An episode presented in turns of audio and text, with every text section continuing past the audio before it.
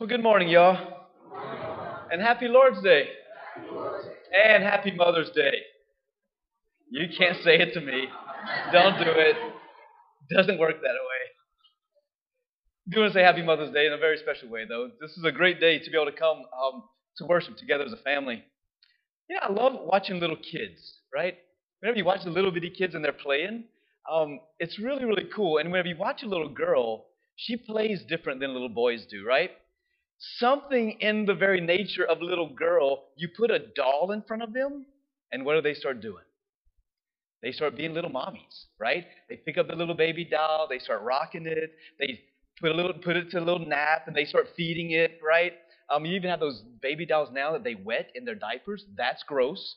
Um, but uh, anyway, um, there's a reason why God made me a priest, right? Changing baby diapers is not my thing. But anyway, little girls have this thing built inside of them that that is mother, like it, it, it grows from little bitty, right?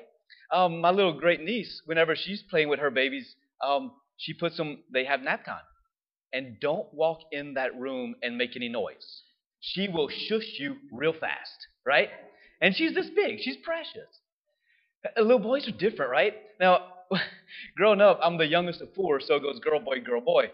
Um, so my brother was off being a teenager doing his thing whenever I was growing up, and um, so I had to play with my sister right above me, Stephanie. And I don't know why, but whenever you're playing with your older sister, they always get to play what they want to do, right? She never got went outside and played with the Tonka trucks with me, right? She didn't play GI Joe. She didn't go, you know, do the things that little boys want to do. You got to do what your sister wants to do. So I had to play Barbie dolls with my sister, right? anyway, um, so but little boys, they'll play Barbies that different than little girls. Like she's got the house and she's got Ken and Barbie and they're playing house and they're in a little convertible uh, Corvette. I was getting the Ken dolls and I was building a WrestleMania thing, right? And my little dudes were playing like Hulk Hogan and the Junkyard Dog and jumping off the beds and and crushing each other, right? Nothing of what I was doing right there was preparing me for the future of being a, a father, right? But for her, it was formation, right? Something of motherhood in it. I, I do remember, too, um, I must have had this little, his name was Joey. It was a little doll. Ever since I was a little kid, Joey had these cool stripes. He had blue jeans on. His hair was parted on the side. And his face was plastic along with his hands. And his hands had a little I love you sign like that, right? And that became the symbol of my whole family. Every time we're together and we're leaving, we shoot a I love you to each other. So little Joey, he went everywhere with me. I remember as a little kid, I was carrying my little Joey all over the place, but I, I wasn't nurturing to him in, in any way whatsoever. I'd grab little Joey by the hair and swing him around, and me and Joey went everywhere. So he was my best friend. Poor little Joey, by the time I was through with him, he had a permanent cowlick in the back of his head of where I would swing him, right? And I remember, I remember taking little Joey one time up into the tree with me, and I couldn't like climb the tree holding him, so I'd put his, I'd grab him by his hair in my mouth, and I'd climb the tree, and I thought it'd be a really cool thing to see how many times he would hit the branch whenever I would throw him off the top of the tree. So here's little Mitch up there, and he's like, "Okay, Joey, here we go." Throw him down, and boom, boom, boom, boom. I'm like, five, yes, boom. You know, like getting all excited how many branches little Joey would hit on the way down. Was not preparing me to be a dad in any way whatsoever, right? Um, so little boys and little girls, they, they do these things different, right? Um, but for the little girl, she's definitely got this motherhood, like that is built into her in a very special way, right? You know, and I think it's really cool. Like moms and dads, they reveal God's love to us in two totally different ways. Very different ways, right? And on Father's Day, we'll talk about that on how fathers reveal God's love. But today's all about mom, right? Ladies, once a year, you get a day that's all about you, right? This is your heart's desire. Let them clean the kitchen. It's okay, right? Um, I was with a family last night, and the son was trying to clean up after everybody and clean the kitchen and spray out the crawfish boil pot and everything. And oh my gosh, the mom was like, "Oh, leave my kitchen alone. I can do that." No, mom, let them dote over you a little bit. It's okay, right? Today is about you, the gift of who you are to the world, right? To so many. And I think it's really important that we, re- we realize this um, that mothers have a way of revealing God's love in a very specific way. Whenever we look at Jesus, we can say that Jesus always knew the Father's love. Right? From all of eternity, there was never, ever, ever, ever a time where Jesus did not know the Father's love.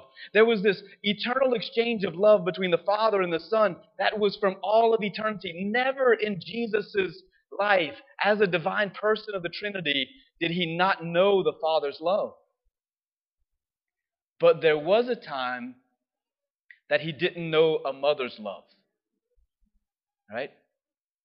Jesus didn't know a mother's love until the moment the angel Gabriel comes and tells Mary, You will bear a son and you will call him Emmanuel. Right? And Jesus was conceived in the womb of Our Lady. At that moment, Jesus, the second person of the, of the Holy Trinity, knew what it was to receive a mother's love for the first time. And I can't imagine what that love was like. But it had to be such a magnificent love, such a pure love, such an immaculate love that Jesus goes, You know what? I want this love, this mother's love that I have for my mom to be shared with the whole world. I want everybody to know her love. And so I will plant this inside the heart of every woman a mother, a motherhood, right? And so, Mary, we got to look at this for a minute. Mary reveals to us the perfection of motherhood and femininity, right? She reveals it to us. Because a mother can say what the second reading from 1 John speaks of us, right? It begins in verse 7, chapter 4, and says, Beloved, let us love one another, for love is of God, and he who loves is born of God and knows God. In this is love, John says. Not that we have loved God, but that God has loved us this beautiful understanding in John's theology that God loved us first. He's the initiator, right? God is the one who comes to us. God is the one who creates Adam and Eve. God loves us first.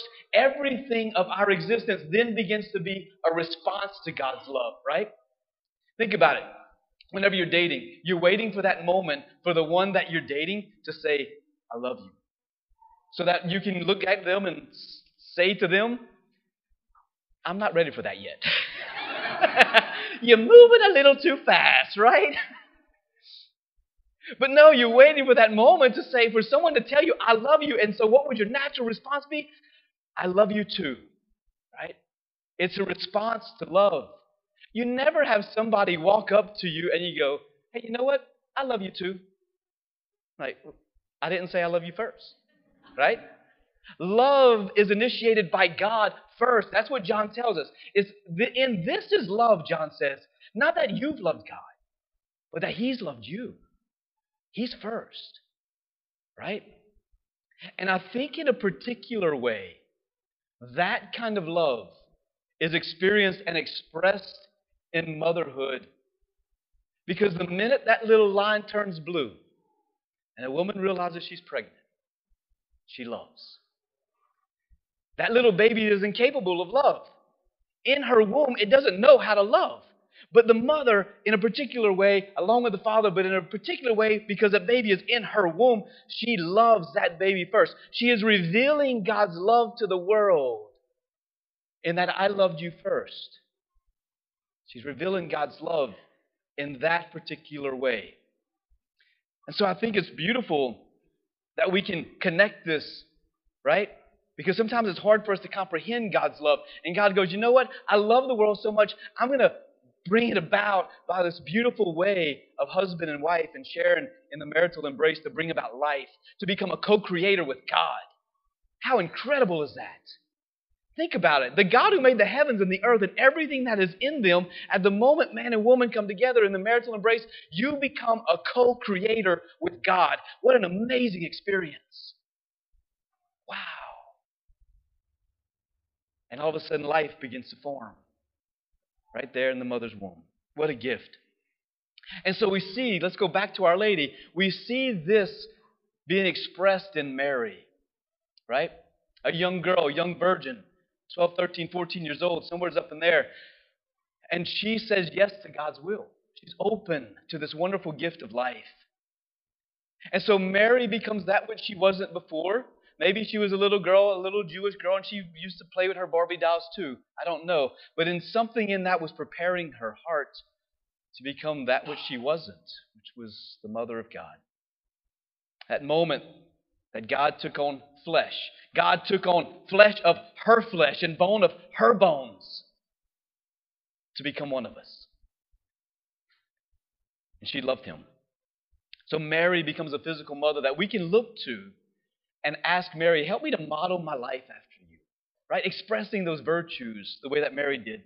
But Mary also, and this is usually a deep hurt inside of many women, uh, Mary is also a spiritual mother, isn't she? There's some women, for whatever reason, and there's a deep piercing there, that they haven't been able to conceive a child. And that's a piercing of a heart of which I don't understand and wouldn't claim to be. But I do know that Holy Mother Church embraces you and loves you and is going to bring healing in that.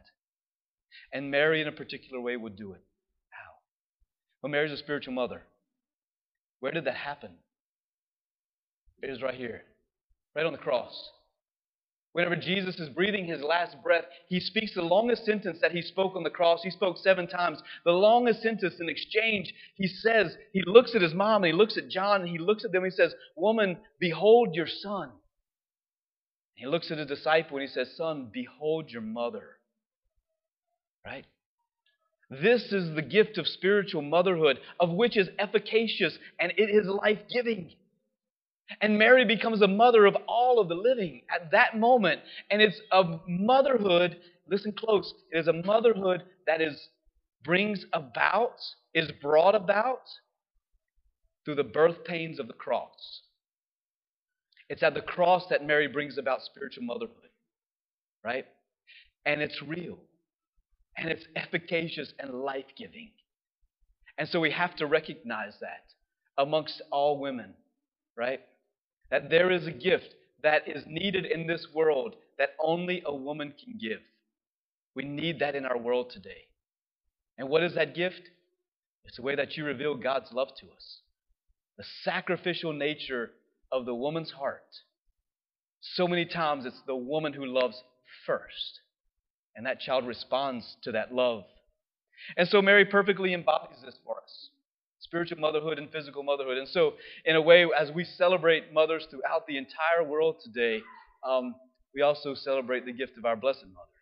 That Jesus, in his own humanity, thought that Mary's love was so amazing and so perfect, and he needed it so much in his own life. He says, I'm not going to keep this love of my mom to myself. I'm going to give it to the entire world. I want Mary to be the mother of all the living, and she's going to be the perfect model for what that means.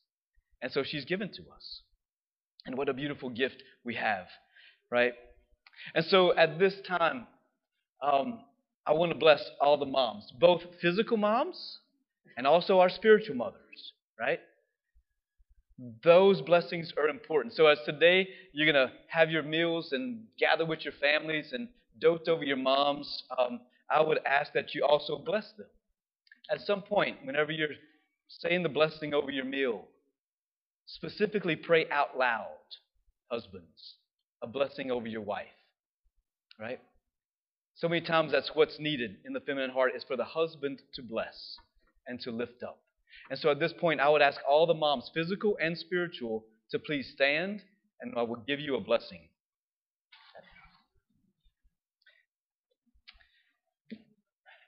And I would ask that if you're close, yeah, you're close to your wives right now, go ahead and just like lay hands on them. Um, um, put your hand on them. You're going to pray over them, and I will bless them. And then, can I say it for me. And then um, after that, we have flowers for y'all. And I'll ask some of the dads to come up to be, and the sons, whatever, to, um, to grab the flowers while I go around and bless everybody. All right? And so we pray. Loving God, as a mother gives life and nourishment to her children, so you watch over your church. Bless these women, that they may be strengthened as Christian mothers and spiritual mothers. Let the example of their faith and love shine forth. Grant that we, their sons and daughters, may honor them always in a spirit of profound respect. Grant this through Christ our Lord. And may Almighty God bless you, the Father, the Son, and the Holy Spirit. Amen.